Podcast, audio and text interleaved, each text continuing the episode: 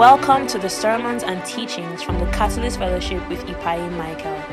We hope the message you're about to listen to will edify you and cause you to experience exponential growth. And now, the message.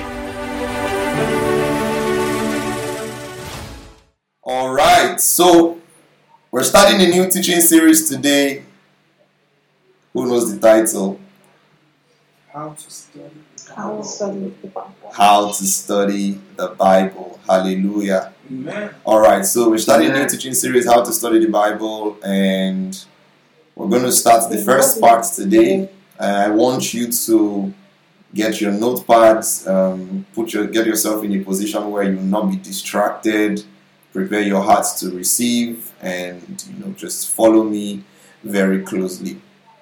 All right, and so I've titled this first teaching "Honor for the Written Word." Someone say "Honor for the Written Word." Honor for the written Not for the written word. So, in how to study or interpret the Bible, I've divided it into a few parts. And essentially, what we're going to be doing is that you're going to be trained on how to study or interpret the Bible. And so, one of the most important things for me to do is to emphasize the importance of honoring the written word. And then after this, we'll discuss um, popular barriers to biblical interpretation. And after that, we will discuss um, rules of biblical interpretation, the steps how to interpret the Bible itself. And towards the end, I'm going to do a mini defense called Can We Trust Our Bible? And that would lead us into a new teaching series called Apologetics. So um, it's going to be a full session, full packed session. What I'm going to do is we're going to have a lot of spaces for question and answers. This is going to be basic. Um, in the school of how to study the Bible, just take this as 101. Um, everything we're going to be doing throughout this period is really 101. It's just introduction, very introductory to set you on course on how to study the Bible. And many of the problems we have today in the body of Christ is because many people haven't learned or realized the importance of learning how to study the Bible. How to study the Bible, uh, you know, the term used for it is hermeneutics. Um, I would spell it H E R M E N E U T I C. It's a branch in theology. Theology is the study of God, right? Theo um, and study. Uh, how they tell you biology is the study of living things. Biology, the same thing. Theo, theology, right? So the study of God and hermeneutics is a branch, you know, in in in that that has to do with the study of how to interpret the Bible. And some of you might be, you know, thinking, why are we doing hermeneutics in fellowship? Is this not fellowships? Can't this just be basic prayer, um, exhortation, and let's just move on, you know? But the point is, Bible hermeneutics isn't something that should just be reserved for people that are in Bible school. You know, many people are thinking all these terms I'm hearing, these are things they learn in the seminary, these are things that they probably learn in Bible school. But actually, it shouldn't be reserved for Bible school. Hallelujah. It shouldn't be reserved for Bible school. You know, Papa Kenneth E. Hagin said something. Mm. There was a, there's something that's popular that he said. Um, he said, if every church is doing all they need to do, there would be no need for Bible schools. I take that again. If every church is doing all they need to do, there would be no need for Bible schools. And this is very true. You see, we never saw Bible schools in the early church. All through the time of Jesus Christ, down to when the church was, was established, I mean, as a structure, we never saw Bible schools. And so we have to see Bible schools for the true nature of what they are. They are an intervention. This is very true. I'll take it again from the quote. If every church is doing all they need to do, there would be no need for Bible schools. And I said this is very true because if you look through the early church, you do not see anything like Bible schools. And so we have to see Bible schools for the true nature of what they are. They are merely what? An intervention. Hallelujah. They exist today as an intervention for what many churches have failed to do. which is equip their members with all they need to know. This is very important. And so, the moment you begin to talk about anything that sounds a bit complex, people are like, Oh, I didn't sign up for this. I just signed up for devotion, myself and my God. I love Him. He loves me. No need for all of this extra. But the point is, the early church were grounded in the knowledge of God. And they didn't have to go to Bible school. They were grounded in the knowledge of scriptures. They didn't have to go to Bible school. Hallelujah. And so, yes, today Bible schools are very important to give you some specific knowledge on certain subject matters, but this gives you an idea that every local church should be equipping its members to a point where they are able to clearly understand the Word of God and be able to interpret it also and also teach it to others. Praise God. Amen. So open your Bibles to Philippians chapter 1 and verse 25. Philippians chapter 1 and verse 25. It says, And having this confidence, I know that I shall abide and continue with you for your furtherance and joy of faith. You see, in the teachings we've been doing lately, I've been reading this scripture more frequently. For those of you who have been taking notes, I've been reading Philippians 125 more frequently. And those of you that have been with me longer will know that I used to read it, and then after a while, I stopped using it as an introduction to the teaching. But it is important that I use this to explain to you because this is where you see what the church mindset should be like. This is what fellowship should look like. This is what church should look like. Paul, here being the head over this church, is saying that there is something that the members will learn from him by him continuing with them. He says, I have such confidence that if I continue with you, you would experience furtherance. Furtherance there is the Greek word prokope. It means progress, it means growth. So, the leader of that community of believers is saying, I know that if I'm with you, there are some things that you will learn from me that would cause you to grow, that would cause your advancement.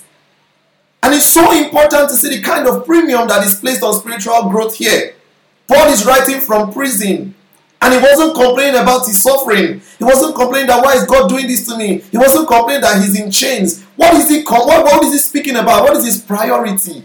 Their growth. Their spiritual growth.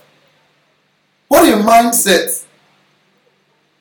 And he says, if you continue, and if I continue with you, you can anticipate progress. You can what? Anticipate progress. And this is the only way that you grow. For someone to continue with you. Listen, the only way you would anticipate progress is if you give spiritual growth the attention it deserves. If you read the verses before, you see Paul saying, I have two options. The first option is to die and go be with God. He calls that gain. The other option is to continue with you. And he says, I am convinced that I will continue with you for your progress. This is the true idea of what a church should be. That after a while in a church or a fellowship structure like this, you're able to check yourself and say, Have I grown? Have I experienced furtherance? Praise Jesus. Listen, you've spent so much time and money investing in your career and education and things that you know would fade away. But how much have you invested into something that has eternal value? Spiritual growth. How much have you invested into it? You spent six years in primary school, probably even more because there was kindergarten and there's nursery. You spent another six years in secondary school, and then you spent four to at least seven years in tertiary in, in the university in the tertiary structure Altogether, that's how many? Six, six, four in the minimum. That's how many? 16. 16. 16 years of your life investing in career, investing in education. How much time have you devoted to the reading of the Word of God?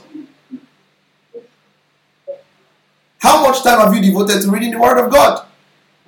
The reason why Paul wanted to stay alive is because he has something to teach the people. Do you see that? He says that what? You would experience progress. Progress shows a standard. There is what you need to know, there is what we would see as a result that will consider progress. And this shows the this, this should be the result of being a part of any church or any fellowship. There's a curriculum mindset. There is what to know. Two months there, there is what you must know. Three months there, there is what you must know. One year there, there is what you must know. When we hear you pray, we should be able to know that you have grown. We should discern growth from the things you say. When we say, let's go for fellowship, from your response, we will discern growth. From the things that are priority in your life, we can determine how far you've grown.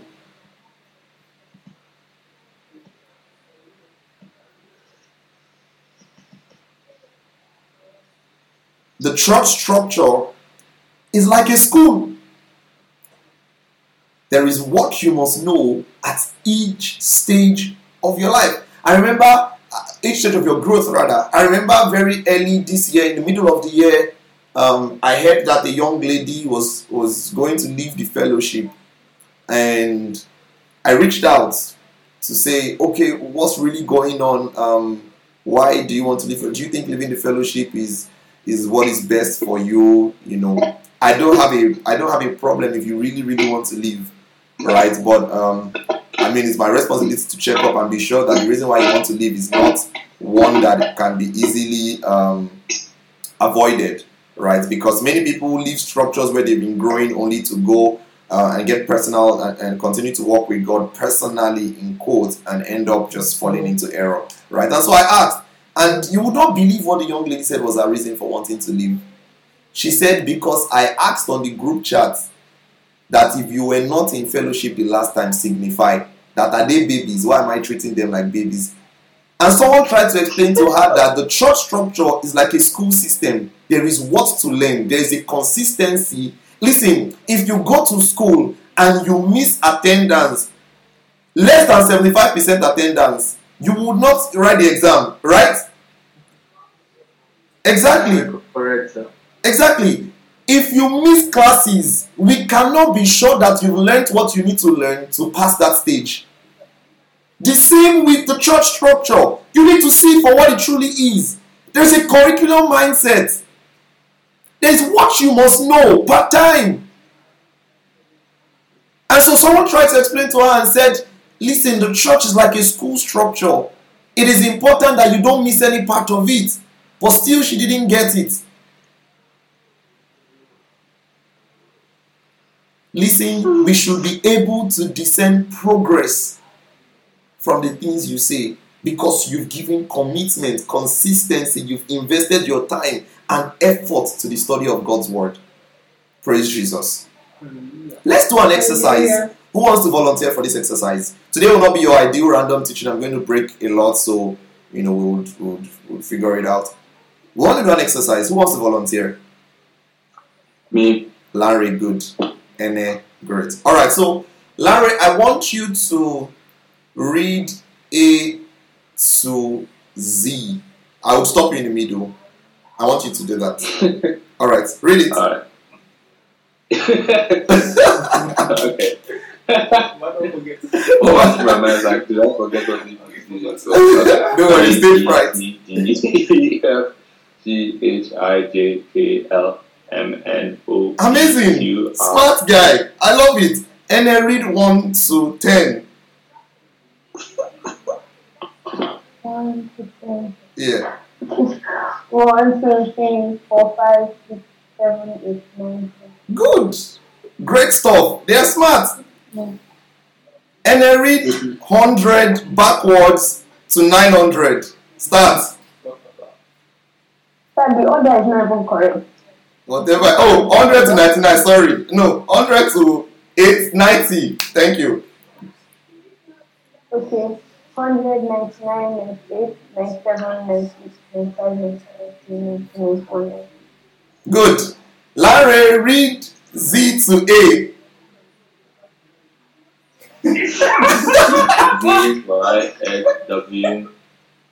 No, you don't. You don't.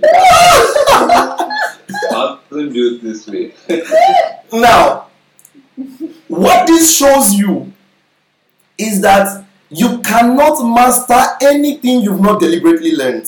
You see, the reason why Ene is able to do 100 back to 90 is because everybody knows 9, 8, 7, 6, 5, 4, 3, 2, 1. Because you, you've probably deliberately learned it and you've said it in your head many times. 1 to 10 is easy. And Larry can say A to Z, but when it comes to saying Z back to. Ene was even able to say 100 back to 90. Some people cannot say it. And that's because you cannot master anything you have not deliberately learned. And the popular issue right now is that many of us have believed things that we've not deliberately learned. And it's sad. We've believed things we've not deliberately learned. Everything that many people know is literally what they heard from someone else. They've never done their due diligence to, to check it and be sure if it is correct or not. Are you with me? If you do not deliberately learn anything, you cannot master it. You need to deliberately take time to learn from the Bible. So we teach things we don't understand, we sing songs we don't understand, we just do things we don't understand. It's almost like football when we were small. Do you know when I was small? Hmm. And then I know used to watch football, oh, but I can argue football. Eh? Do you know why? Once some people are talking about it, you just pick one or two things. Or wrestling. Do you know that I did not watch that Shawn Michaels versus Undertaker's match? I've not still watched it, but I know what happened in that match. Because from talk, talk, talk, we just be there, we talk. Someone just say, ah, guy, you remember say India beats Nigeria 99-0. How many of you watched that match? How do you know it's 99-0? That's why they say that's why they stopped India from play, playing football. How many of you watched that match? There was one I noticed recently. They said Messi signed life contract with Barca. It's not the same Messi that has left Barca now. When we were small, that's what we used to hear. I'm sure you defended it to another person. So we we, we, we teach, we, we we preach things we've not deliberately learned. Someone said his friend said his daddy played. Now wow. You see? Oh, did they really do that? So what you hear, you just go and you pour out to other people without carefully examining it. So we grew up saying, Good morning, Jesus. Good morning, Lord. I know you come from heaven above. The Holy Spirit is on the throne. The Holy Spirit is on the throne. And some people are just realizing now that is that they used to say is on the throne and it's not really on the throne. And that's that's the popular. I, I don't want to call it a plague, but that's the popular problem. Some of you saying Jesus is the only Son of God, and you are there. How is Jesus the only Son of God? Wow. Then who are you? Oh, no. You know, the funny one is, and I'm not saying this particular one is bad, but the funny one is some of you, oh, yo, I can ima bong irete some isake something bong You don't know the song. You don't know the meaning. You don't know if they are cursing you. You don't know. You just sing. Ah! You just hear the song as long as it sounds nice. Could just be vibe. Ah, ah! I really like the song. You don't even know the meaning. Praise Jesus. The same as teaching. Many of us we are used to preaching, teaching, explaining things that we've not verified. It's a problem. It's a problem. You see, I used to be there, so I understand. Are you with me?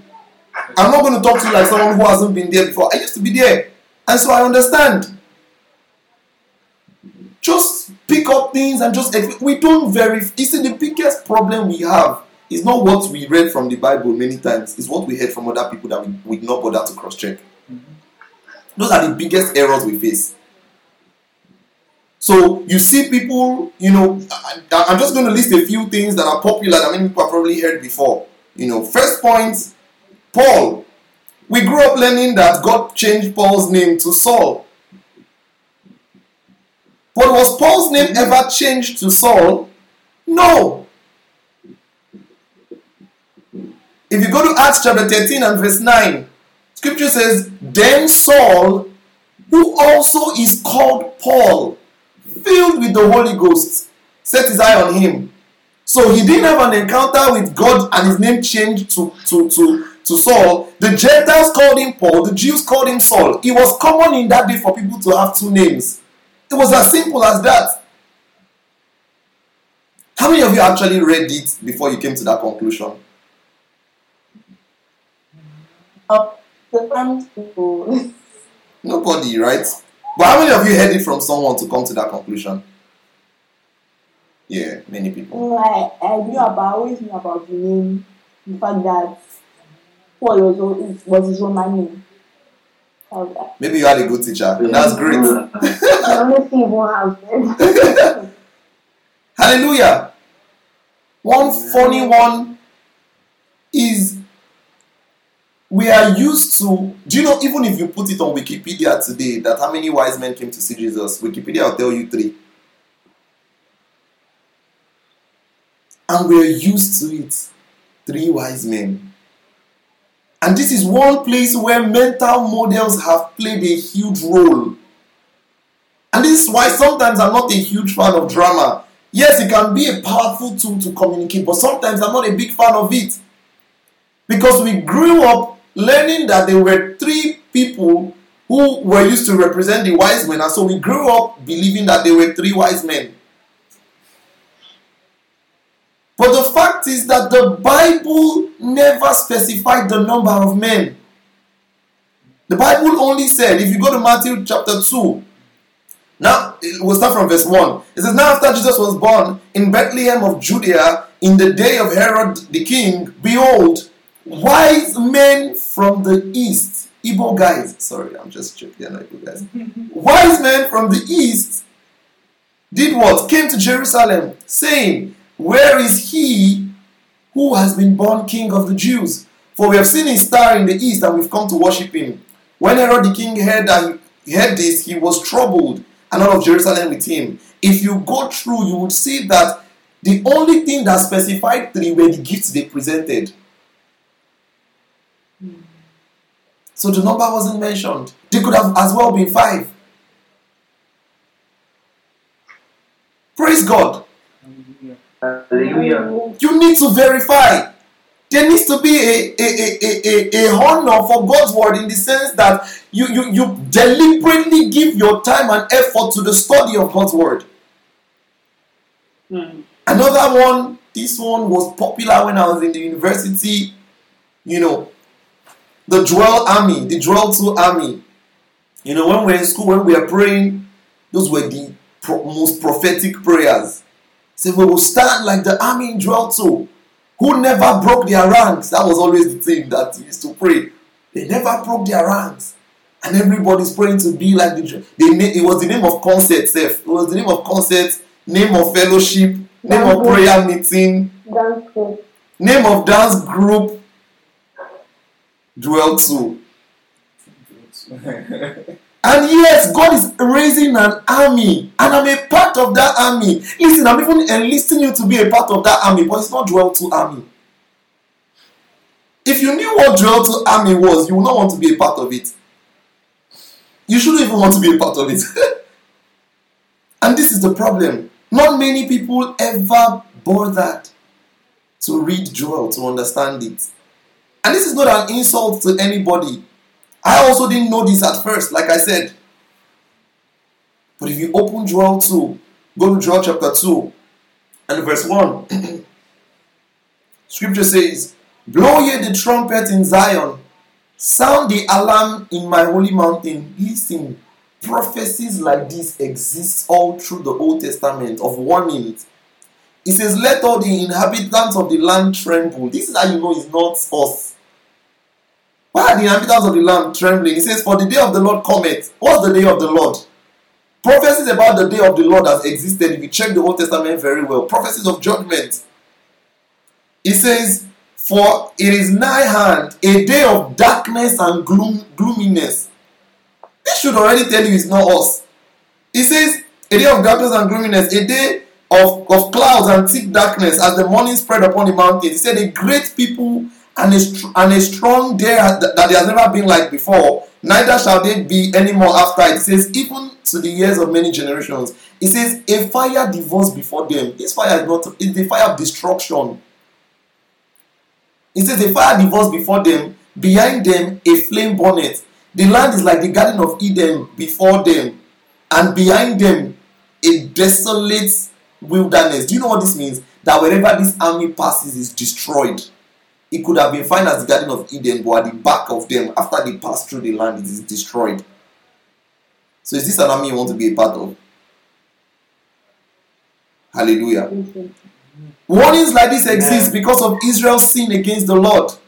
There's an army and there will be disaster. Another popular one.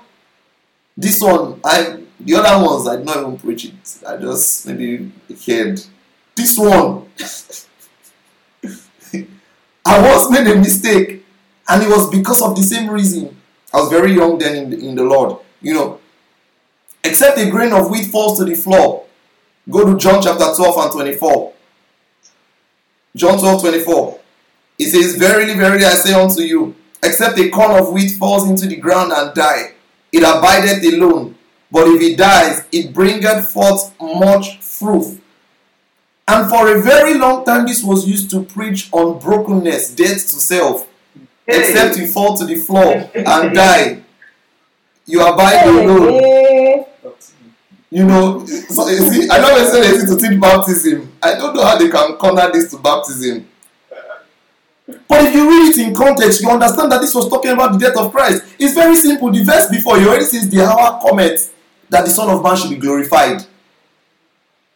So what he was talking about there is that gr- it, it, it was it, it was more like a, a, a an analogy that if a grain of wheat does not fall to the floor, it will not multiply. But if it falls to the floor, it will come back and bear much fruits. And if if Christ dies and he resurrects, there will be many more fruits. What are those fruits? You and I. It's very clear. He's talking about the death of Jesus. Praise God. I'll just give you a few. I'll give you one more. Malachi. Many people are very scared. The devourer will devour you. And this has been used for tithing a lot to say if you don't tithe, right, the devourer will devour you. I remember a story my spiritual father told in one of his sermons. that A lady came to the church for a very for the very first time. And then when he was preaching, he said that if you don't tithe, no devourer will devour you, and the lady not come to the church again. and they're like, Do you want devourer to devour you? We are trying to tell you that will not. Are you so quick to be devoured or interested in being devoured? You know, but if you go to Malachi chapter 3, verse 11, scripture says, I will rebuke the devourer for your sake, and he shall not destroy the fruit of your ground. Then you already know that it's not the devil that is the devourer. Because what's the devil looking for with fruits? The devourer here is not the devil, it's locust. It's insects that are eating their fruits. Are you with me? Yes, tithing is great, is scriptural, but this is not the way to prove it. Don't you trick people. Listen, you are better off ignorant than misguided. What did I say?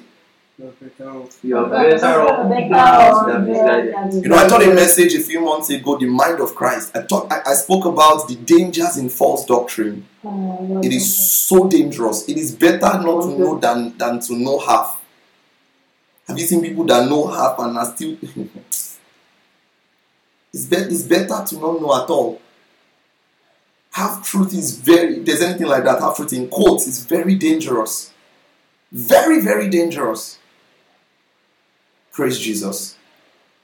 Hallelujah. Hallelujah. Second Timothy chapter 2 and verse 15. I'm taking my time so everyone understands and follows me very closely.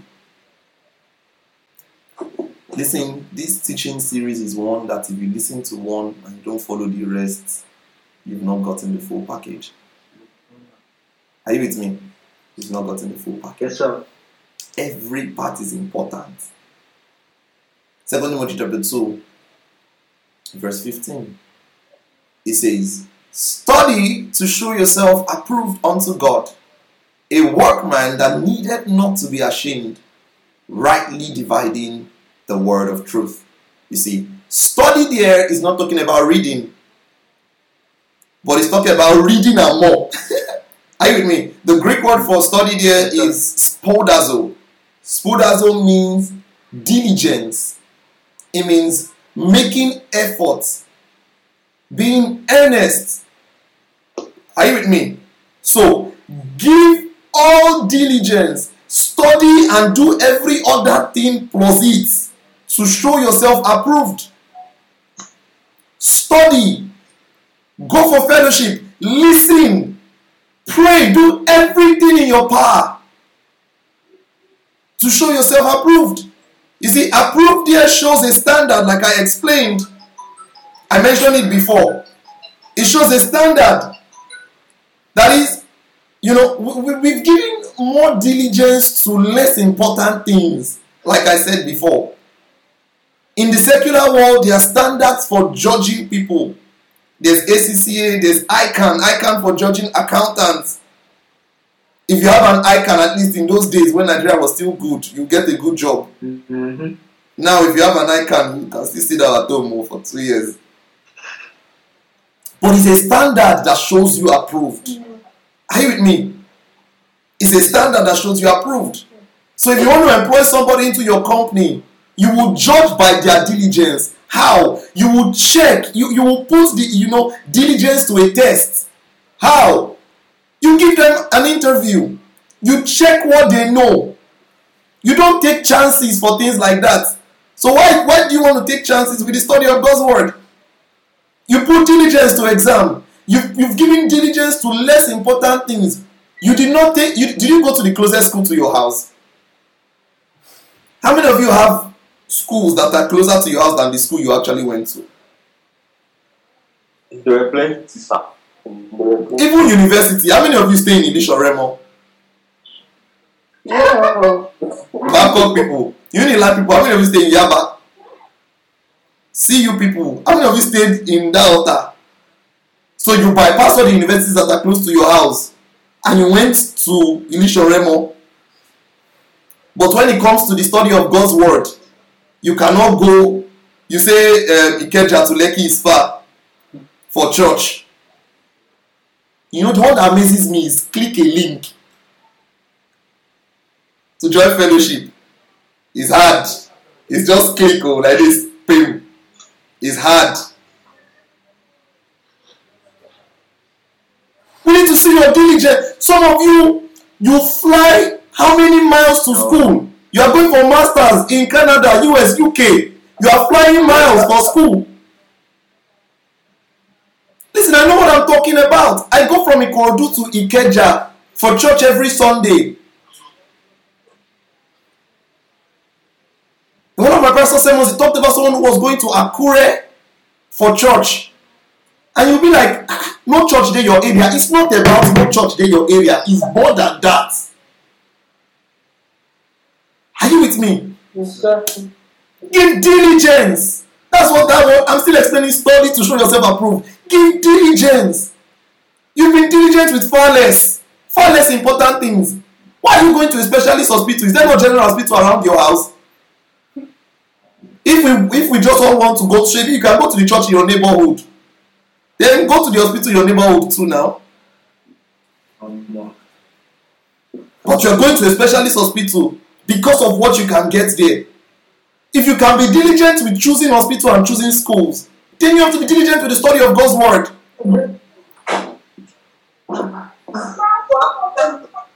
Put in effort, research, study to show yourself approved.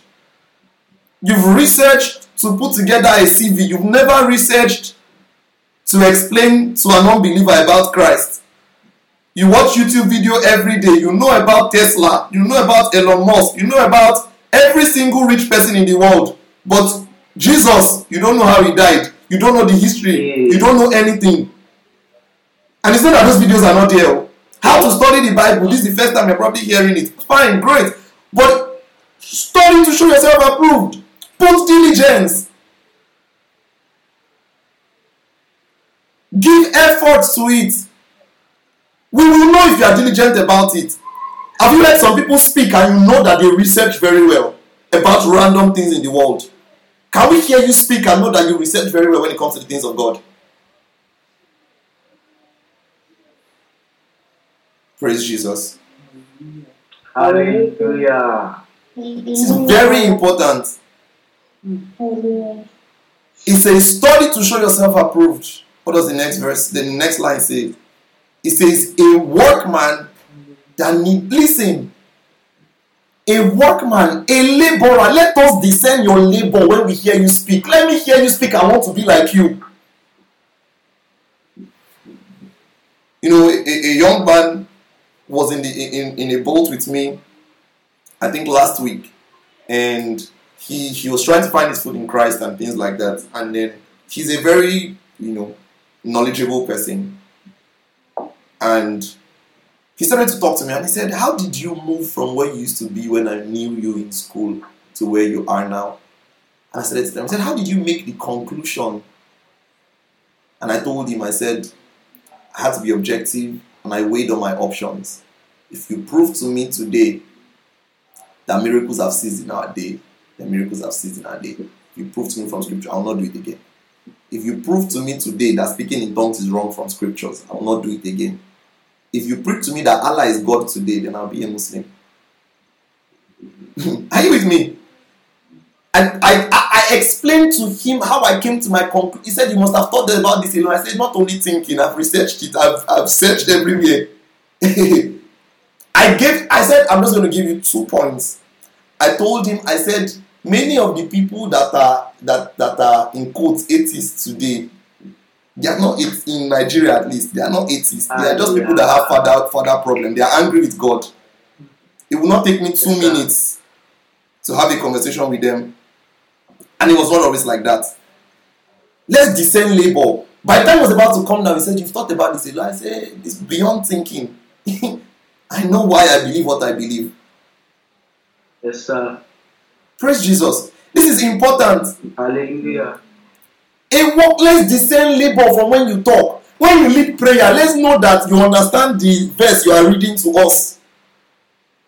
When you are explaining to people, let them know that you've thought about it, you've given diligence to it, you've studied the word.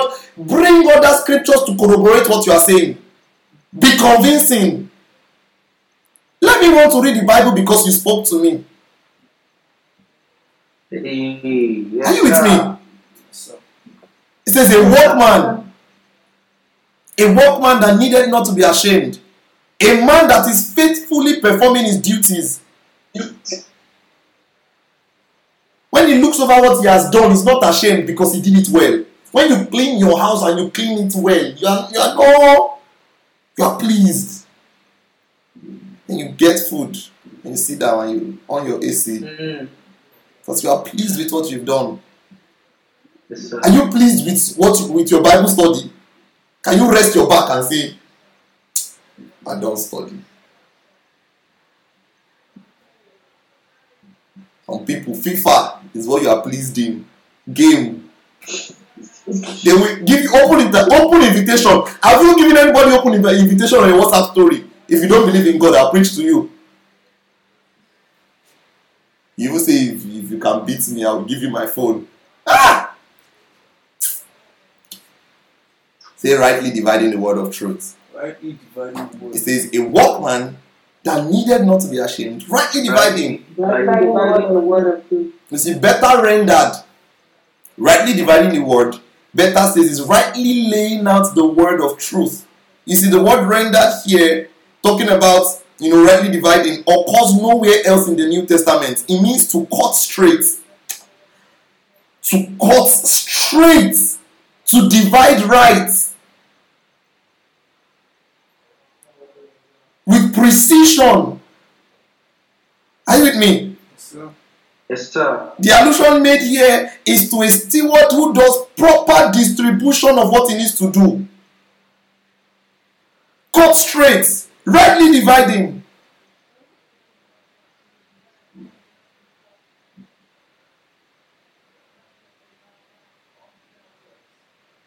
Hallelujah. Amen. Study to show yourself approved. I've explained that. A workman who is not to be ashamed, rightly dividing the word of truth.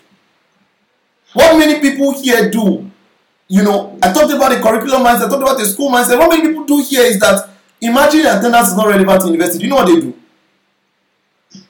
They will register in OAU, they will register in Babcock, register in Covenant University, register in Unilag. They will not be going from one place to another. They will not follow the curriculum.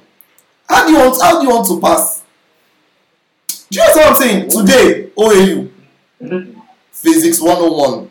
Tomorrow, Afe Babalola, Psychology 103.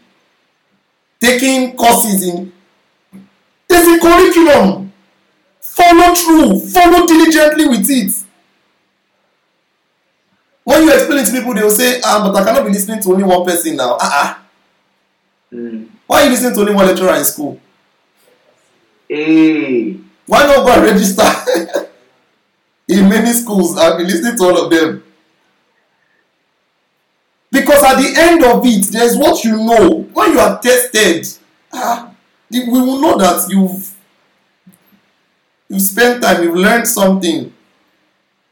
Yes, sir. Find somewhere where you are growing and stay. Some of you, you miss church, you miss fellowship for irrelevant things. Why are you not coming to fellowship?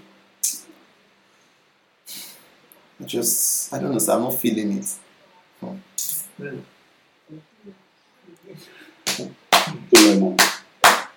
Just two hours so that you will spend hearing the word of God in one week. Do you know what percentage is in your whole week?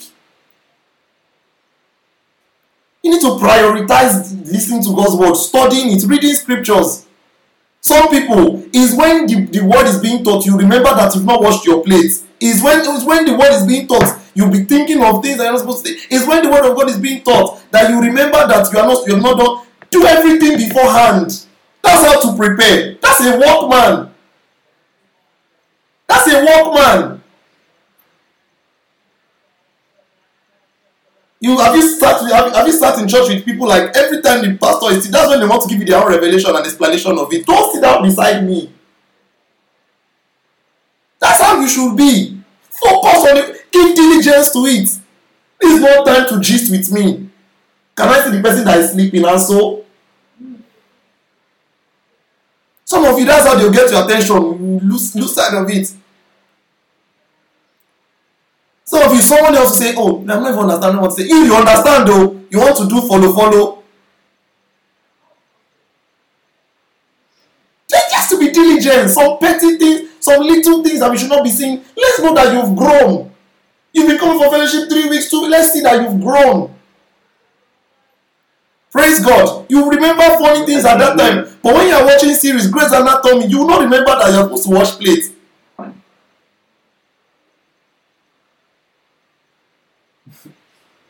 You know, people are so comfortable going to. You, you- see, what you've been used to is that sermon is the last thing to do, or sermon is what you can scrap. So maybe where you are, they'll do the worship, and it's great to worship God. Give worship one hour, give sermon 30 minutes. For what? What are we doing? is this sermon that is this sermon that is going to build you up? Is, uh, sorry, I said this sermon. Is it worship that's going to build you up? Worship is great. But rightly dividing the word of truth is important. Your priorities has to change. You go to some places, they will cancel sermon because of choreography. Hey. Some concert every Sunday, no sermon. Worship night today, Suya night tomorrow, Jersey night next week. What of the World Conference? Praise God. You watch football. You watch football one hour thirty minutes. You cannot you you be feeling sleepy when we are teaching the word of God or when you are reading your Bible. You watch Indian movie three hours. Thirty minutes word you are dozing. K drama. Four hours of your night. Have to study the Bible. You will doze off. Why were you not on prayer so I slept off? Hmm. Give diligence, guys. Give diligence. Commit to it. Have a detailed note. Can I see your note and see that you've been coming for fellowship and you've not missed anyone? Even if you're not a, a full member of the fellowship, can I see your church notes and see your sermon notes and see that you've been you've been diligent with the study of the word? Do you go back after here to listen to the sermons we put online? Do you even know the link to the sermons? Hey. Hallelujah. Be diligent. Go, go beyond the mark. You will never be good at anything if not deliberately made an effort to learn. When you rightly divide the word, then rightly distribute it. Maybe that's why you're not able to explain to your sister who doesn't believe in God because you've not made any diligent efforts.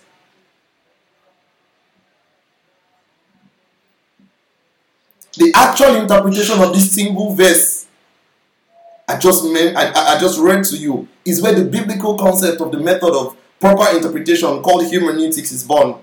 Rightly dividing the word of truth. If there's a right way to divide, then there's a wrong way to divide. You know that. Rightly dividing. Rightly, rightly dividing. So I'm just going to go straight, you know, to give you two general approaches that people have used to interpret the Bible. Two general approaches people have used to interpret the Bible. Then the first is exegesis. E X E G E S I S. Exegesis.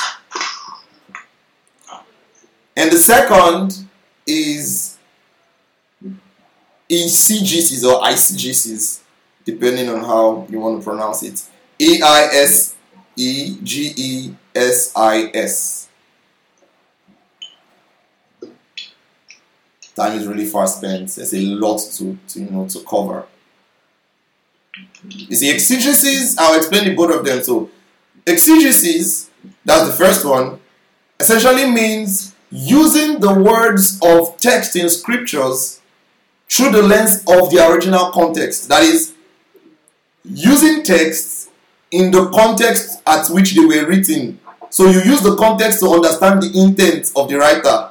In other words, if you analyze a scripture exegetically, you won't come to the text with a conclusion of your own already. You will come to discover a conclusion. So you let the text itself reveal what the writer is trying to say. By doing this, you are not reading anything into the scripture. Are you with me? Mm-hmm. You are studying the meaning of the passage and what the writer specifically intended for the intended for the audience. Are you with me? And this is called reading out of scriptures.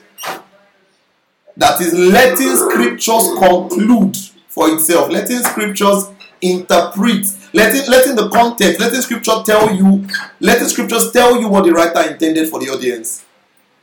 Did you all get that? No, sir. Someone was saying you should come again. So exegesis essentially means using the words of the text of scripture through the lens of their original context to determine their intent. So, see, in other words, like I said, if you analyze scriptures exegetically, you are not coming to read it with a conclusion you have already. Rather, you are letting the text reveal what the writer intended. That is, you are looking for what the writer intended for his audience. Is that clear? Yes, sir. Good. And eisegesis, which is the second one, means reading into the text with preconceived notions. And this often means coming to scriptures with biases, maybe from a cultural lens or whatever it is. And theologians frown on this approach because it's not rooted in scripture. It is even the worst because it can be used to, to twist scriptures anyhow to ascertain any belief. Are you with me? Mm-hmm. So let me give you, you are not with me. Eisegesis simply means No, sir. I didn't. reading into the text with preconceived notions. So if if exegesis is reading out of scriptures, eisegesis is reading into scriptures. You are coming with your preconceived notions already. You are using your biases to interpret scriptures rather than looking for what the writer intended. You are giving it your own meaning already. Alright. Good. I'll give you an example. It might not be so reliable, but it should help you understand. So, exegesis versus eisegesis. Say you're trying to solve a mystery. Someone stole a $25 gift card, and you want to find out who, who stole it. A person who is using exegesis, that's the first one, would analyze all the clues presented before him before coming to the conclusion of who stole the gift card. But a person who is doing eisegesis on the, on the other hand will draw a conclusion based on who is already suspecting. And the problem with that is when you get there, maybe you're, you- you're just angry with your wife and you say it's your wife that stole it. Now, the problem there is this. Many times you will find out later that the people who you suspected may not be the ones who took it. And even if they did, you didn't use the right approach to discover the truth. Do you get it now? Is it clearer? Does it make sense? Yes, sir. Yes, sir. I'll give you a biblical example. So, in eisegesis, which is the second one, to interpret Philippians 4 and verse 13, which says, I can do all things through Christ who strengthens me. Many of you here have done eisegesis because you're about to write an exam and you say, I can do all things through Christ who strengthens me. You want to play a tennis match, you say, I can do all things through Christ who strengthens me. The fact that it sounds like that does not mean that is what it is. And so, reading in is what you're doing by doing that. But if you want to practice the right method, which is exegesis, Philippians 4 verse 13 will be clearer. If you read the pretext, it says, I know how to abound and to abase. Paul speaking. It says, I know how to abound everywhere and in all things I am instructed both to be full and to be hungry, both to abound and to suffer need. So when he says, I can do all things through Christ, is not he can do anything, is that he can live both when he has and he does not have. He has learned how to live in plenty and how to live when he's in need through Christ who strengthens him. So Paul shows that Christ has given him strength in a dire season. It was a lesson on on on on, on more on contentment than on the power of God to do anything you want to address. Can God address everything you want to address? Yes. Is this scripture talking about that? No. Yes, sir. Is that clear? Yes, sir. So the right me- method, like we see here, is exegesis. You have to learn to exegetically analyze scriptures before coming to any conclusion. But not just that, you have to also be open to any correction as long as it is from the Word of God and it follows the right method of hermeneutics. This is very important. Yes. You see, if we start analyzing all the scriptures that you've used eisegesis for, you'll be shocked. and that's why I mentioned the willingness to be corrected. You see, I, I remember doing this teaching somewhere a while ago, and some people were angry. Angry for what reason? Because you are wrong? Yes, so.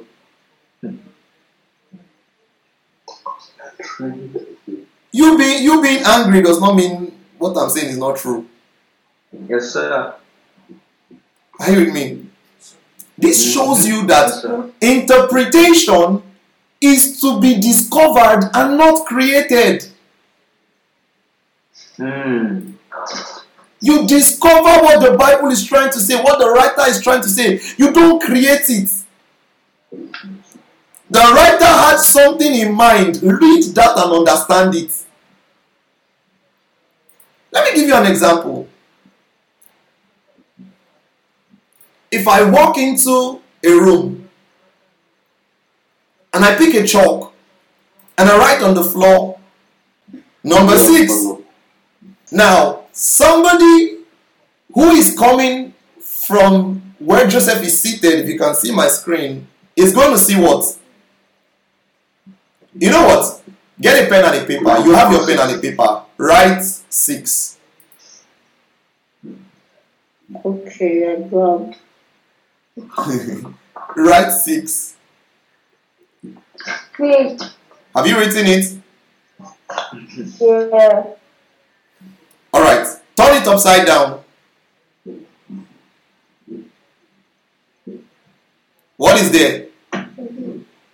Nine. I'm saying three. You are saying three. Nine. You need to wash your eyes. If you want answer. now,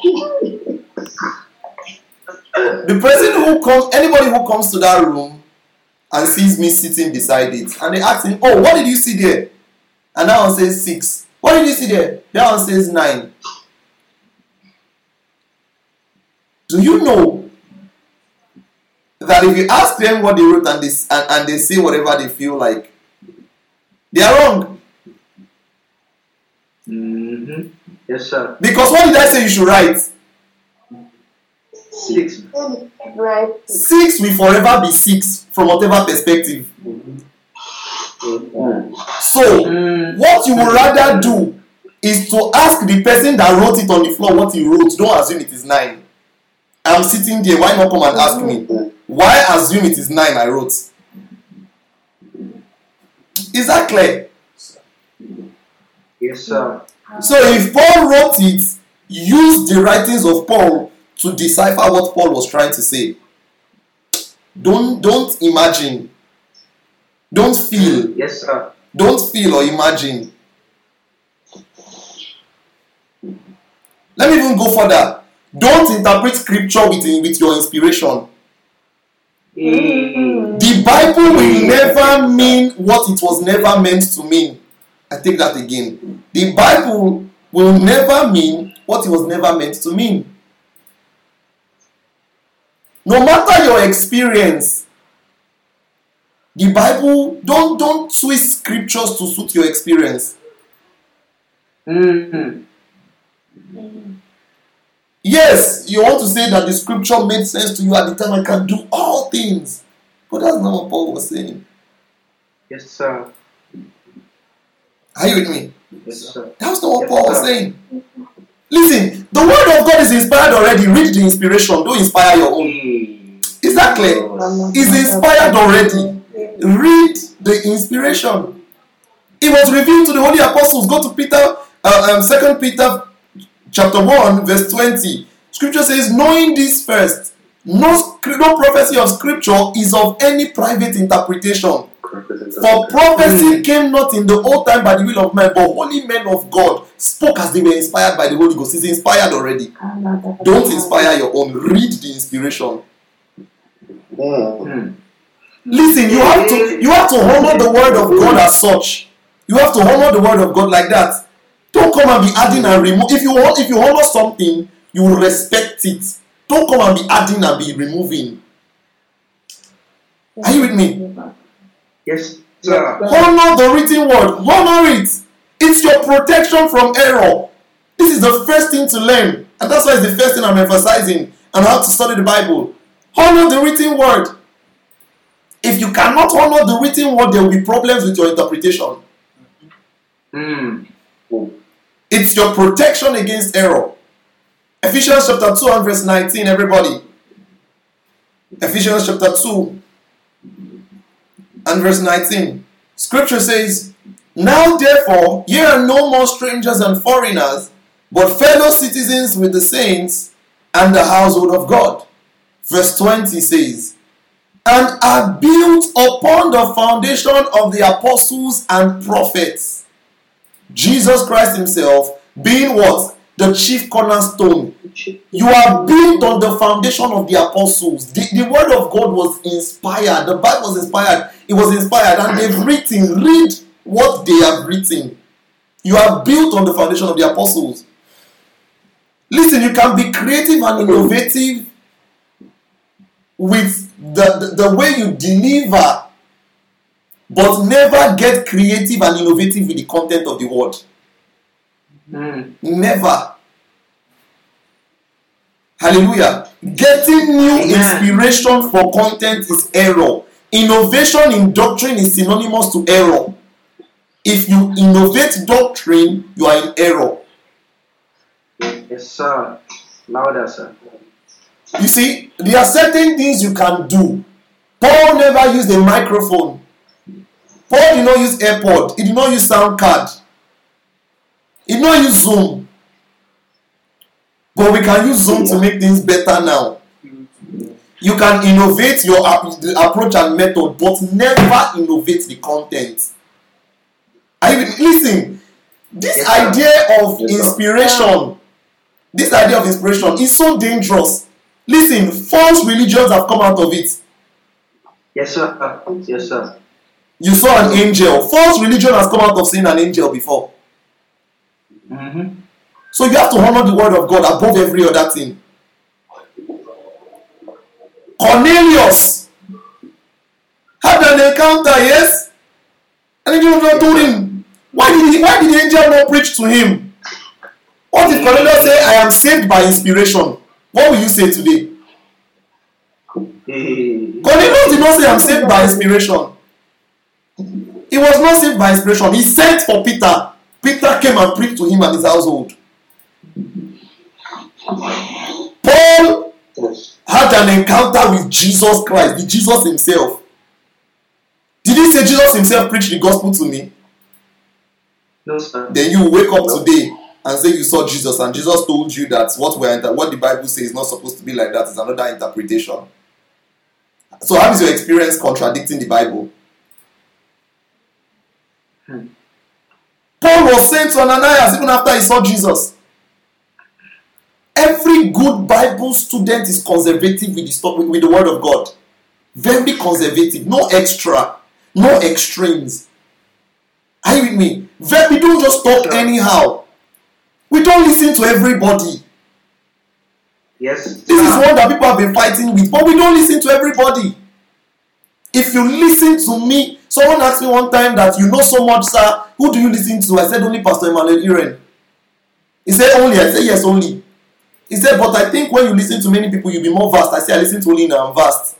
I be am I not vast like this? We are. We listen.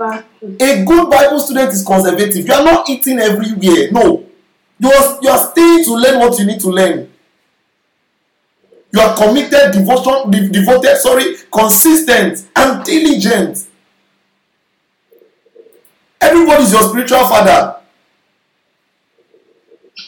Yes, you can listen. Yes, you can honor people that are doing good work. You can honor fathers in, in the faith that have done, you know, great things. But spiritual father means something else. It means something else. There's a label there. Are you with me? Yes, sir. Paul says in 1 Corinthians 3:10, it says, according to the graces of the grace of God which he has given to me as a wise master builder. It says, I have laid the foundation, another builder thereon. Let every man take heed how he builds. Hey. He's talking about doctrine.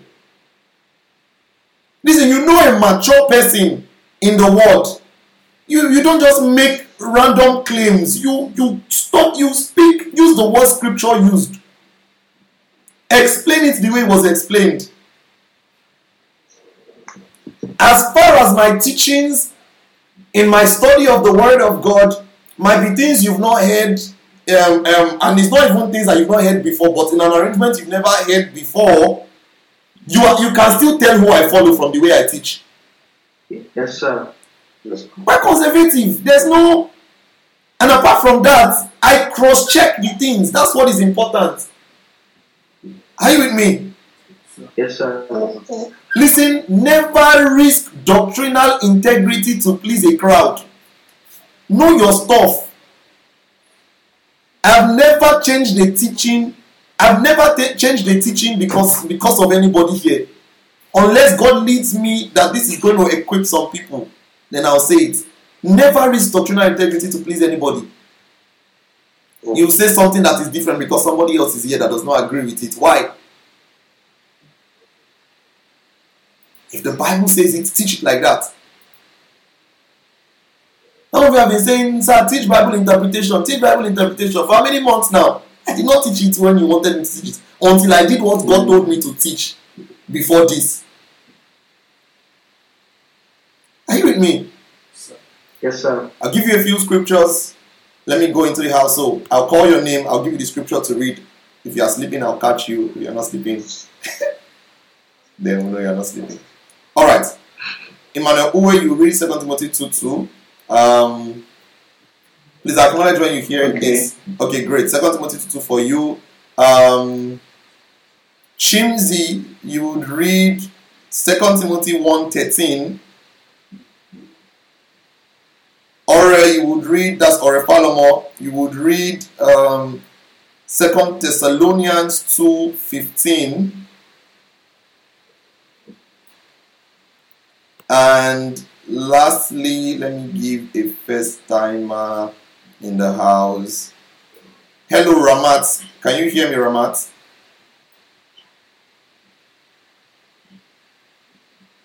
Ramat, can you hear me? All right, you would read First Timothy 4:16. All right, so let's start with Second Timothy 2:2. Please read. Second Timothy 2 verse 2. Yes. And the things that you have heard from me among many witnesses, commit these to faithful men who will be able to teach others also. Hallelujah. Did you hear that? Amen. The Bible acknowledges that what? It, it, it, it admonishes that what? That this was Paul talking to Timothy, his disciple. He says, What you heard from me, do what? Commit to faithful men who will be able to teach others also. You can go seven generations of truth. Listen, there, there is a conservative mindset you must have. Are you with me? There's a what? There's a conservative mindset you must have of the transparency of the truth. And yes, you still go and you still confirm what you heard, but if you preserve it, you are safer. What you hear, teach it the same. No, no need for Jara, VC, and any creative thing that is in the content. No, it's okay. Listen, Jesus, being the full revelation of God, came. He taught. Who did he teach? The apostles. How many were they? Four, sir. at the time and then they went on to teach other people who taught other people that's how it is the problem today is that people come out and just branch out without learning the truth of god's word you start a new church you've not even finished learning the preserved message is the way that doctrine should come you should persuade people on doctrine from the preserved message the same way you heard it this is important in the mind of Christ, listen to that teaching if you have the chance to. In the mind of Christ, I thought about this. The preserved message. Commit to other men who will commit to other men. The same way you heard it. Alright, 2 Timothy 1.13. Who's reading? Hold fast the form of sound words which thou hast heard from of me in faith and love which is in Christ Jesus. Hallelujah. Thank you. Hold fast. I'm intentionally making some of you open it because it's important to. This is part of diligence. Opening it when it is said to confirm. I can say Titus Did you hear me? Yes, I heard you. Thank you. I heard you. Yes, so I can say Titus 3.13, Jesus is the way, and people, people will not even know that that's what I'm saying. So it's important to open it. Now it says, hold fast the form of sound words, sound teaching, sound doctrine. Hold it fast. Hold what you've heard. Hallelujah. Mm-hmm. Second Thessalonians Amen. 2.15. Who's reading that? So then, brothers and sisters, stand firm and hold fast to the teachings we passed on to you, whether by word of mouth or by letter. Hallelujah. It says, stand fast and hold the traditions. Keep it says, the traditions. This is this is this is this is important. It says the traditions which you have been taught. If doctrine is the tradition is talking about, the word of God is the tradition here. There's a way we do things. There's a way things are said. Hold fast to those traditions. You know, there's a new wave that happened in, in, in Nigeria where they, they started to call some people new generation churches, you know, because they are no more holding fast to, to, the, to the word of God the way it is. And I get it. That technology made them feel like there's a new generation. But new generation is good with technology, but your new generation should never be new doctrine or content. Are you with me? It says, hold fast the traditions. I love that word. There are things we do. There's a way we do it. There's a way you have to handle these things. There's a way these things are taught. And then lastly, First Timothy 4 14 um, 4 16. Sorry, who's reading that? Yes. Take heed unto thyself and unto the doctrine. Continue in them, for in doing this thou shalt both save thyself and them that hear thee. Hallelujah. Thank you, Ramat. He says, take heed to yourself and unto the doctrine. This is important. Take heed to the doctrine. Take heed to the things we taught you and the way it is being taught. Continue in it. Be diligent. When you do this, you will save yourself and you will save the people that listen to you. Listen, when he says, take, he says, take heed to thyself and the doctrine. D. D is there. D. Are, are you with me? Yes, sir. It's important. A definite set of beliefs, not just anyone, that definite one. And Titus 1 9. Did I give anybody Titus 1 9? Okay, I'll read it by myself if not. It says, holding fast the faithful words as it as what as he has been taught, that he may be able to he may be able by sound doctrine both to exhort and convince the gainsayers. So, hold fast the faithful word as you have been taught. No jara. You begin to grow spiritually when you become traditional in the transference of the word. We used to make a joke a few months back about one of you that if we if that the person one of that one person teaches the way I teach is because it, it happened to me too. at some point, the, the, the, the rate at which I was diligent, you begin to grow spiritually when you become traditional. And what it means to be traditional there is to be orthodox. And I'm not talking about the denomination. Tradition, tradi- being tradition there means to be orthodox. Orthodoxy is not a denomination, it's a practice. Hmm. Today, when you hear orthodoxy, you are thinking of the churches you don't want to go. That's not true. Orthodoxy is the way the Bible is supposed to be, that the things that we do are supposed to be. Doing the things that they used to do from the early church. And so if you are if you call yourself an orthodox church and the early church spoke in tongues and you don't want to speak in tongues, then you are not orthodox. The early church were charismatic. That's what it means to be orthodox. They saw the gifts of, and signs of God. That's what it means to be orthodox. Keep the traditions of the word. You have to be traditional and conservative. Paul kept driving people to the written word. Listen, funny things will happen when there's no honor for the written word. You would hear funny stuff. It is dangerous. It is dangerous. If you keep putting your trust on words that cannot be substantiated from the written word, people will take advantage of you. So you see somebody that comes with an inspiration that I went to heaven, I came back, I saw Christ, I even saw the holes on his palm. Uh-uh. Holes on his palm. Hmm. palm. Mm-hmm. Even logically says Yeah. Your palm cannot hold you, they nail you. Zeros on. Have you heard of people that said that many times? One, one after making so much money, I heard they came to recount that everything was a lie. But he made billions now. Am I saying it's not possible to get um, visions like that? No, it's possible to get visions like that. Are you with me? But the vision is not going to come and interpret new scriptures for you that is different from what is already in the Bible.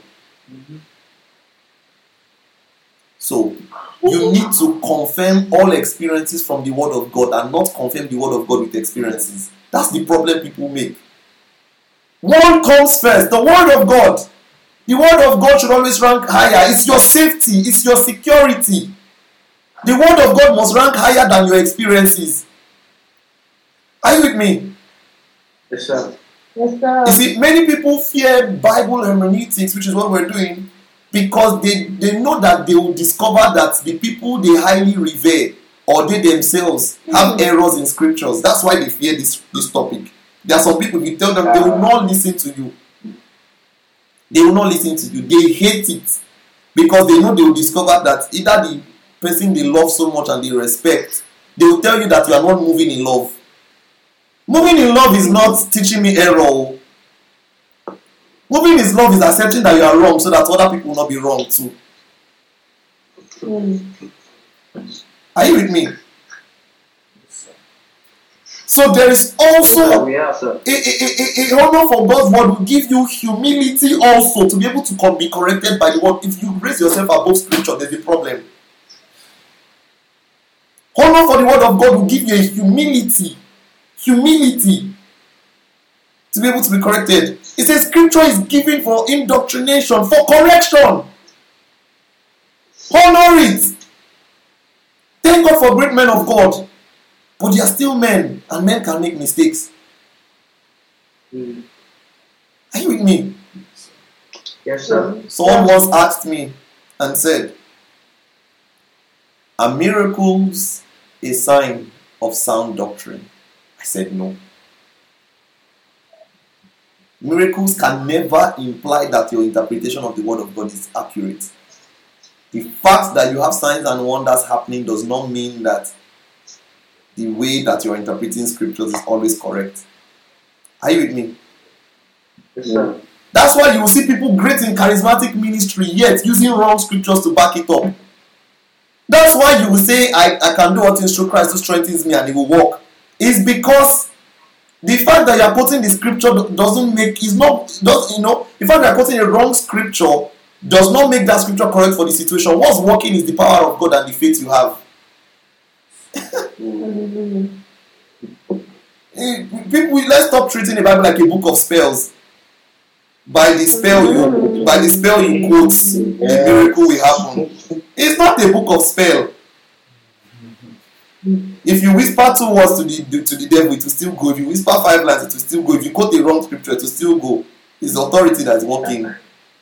It's not spell. Stop treating the Bible like magic book. When you heal the sick, it's power. It's not magic. It's not particular spell for particular sickness. Through the right method, you must discover and understand the Word of God. You must discover the truth. Understand it. As I round up Ephesians chapter 4, verse 11. You see, we've been reading the scripture for a long time for some of you to just make perfect sense to you now. He says in Ephesians chapter 4, verse 11, he says, And he gave some apostles. So, I know my brother. What I want to explain to you is one of the things that plagued me first when I started to learn, you know, about everything I'm teaching right now. He says he gave some apostle, apostles, some prophets, some evangelists, and some pastor, pastors and teachers for the perfecting of the saints. I've explained this to you before, right? Um, NLT says NLT says it a little bit different. It says, "Now these are the gifts Christ gave to the church." You see that? It, it puts it in a, in a clearer uh, um, form for you. These are the gifts. KJV might just say, "And he gave some apostles." Those are the gifts. The apostles themselves are the gifts. He says, "These are the gifts that Christ gave to the church. He says apostles, prophets, evangelists, and pastors. That is, Christ gave gifts to the church. For what reason? He says their responsibility is to equip God's people to do his work and build up the church, the body of Christ. Verse 13 says, This would continue. This listen, if God if God did not know that it was important to give these gifts for your growth, He would not have given them. He gave them for your growth. Hmm. They would equip and build you up like I'm doing here. This is the predisposition of every local assembly. At least should be. 13 it says this will continue until we all come to such unity in our faith listen he did not say this will continue until we come to unity in spite of faith many of you say leave them now is it not the same god we are serving error is bad o don't do is it not the same god we are serving o is is it not the same god we are serving that made somebody come and say an angel revealed to him that what has been existed many years before he was born, 600 years and more before he was born, is wrong, and his own interpretation and a new religion came out of it. And so, if you tell them we're not serving the same God, they will, they will be fighting you. It's the same, is it not God we are not serving that, that, that, that caused false religions to come out, though? They'll say there are many ways to God. It's a lie. Are you with me? It says, Yes, this will continue till we come to such unity in our faith. Unity in our faith talks about a, a different thing from unity in spite of faith. Unity that we teach the same thing, sound doctrine. If there was no one doctrine, you know have read it in Titus that the doctrine take hold to the doctrine. There is sound doctrine. Definite article D. It says it will continue until we come to such unity in our faith. And I asked myself this question a few years back. I said, if, if there's one, one, one, one thing that is the truth, why then do we have many denominations? It's because many people fail to interpret the Bible rightly. Apart from the need for churches to exist to um, for because of the people we want to reach, the differences in what is taught is because of this this thing I'm teaching you. It says to come to such unity in our faith and the knowledge of God's Son that we will be mature in the Lord, measuring up to the fullness and complete standard of Christ. What will happen after verse 14? We will no longer be immature like children. We will not be tossed to and fro by every wind of new teaching. Some of you, you are going to the place where there's something new, new revelation, new rema, new idea. New, new, new. Once you hear something new, you are not even, no loyalty self, to no diligence to the word you were learning before. You just carry yourself.